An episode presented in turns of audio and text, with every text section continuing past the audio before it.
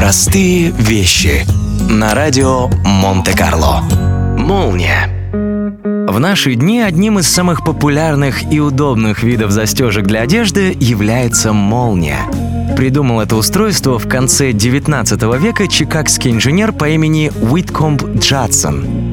У одного его друга была больная спина, и ему было тяжело нагибаться, чтобы завязывать шнурки на ботинках. Чтобы помочь приятелю, Джадсон придумал обувную застежку, обходиться с которой было намного проще и быстрее, чем со шнурком.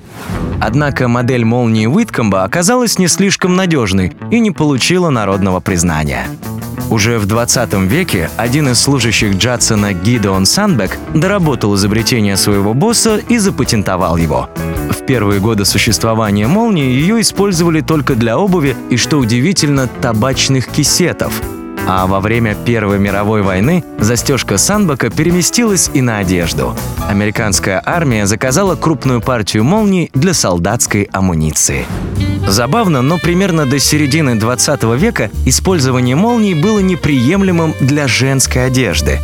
Учитывая, что наряды на молнии очень легко расстегиваются и снимаются, считалось, что их обладательницы будут восприниматься как слишком легкомысленные и доступные. Простые вещи на радио Монте-Карло.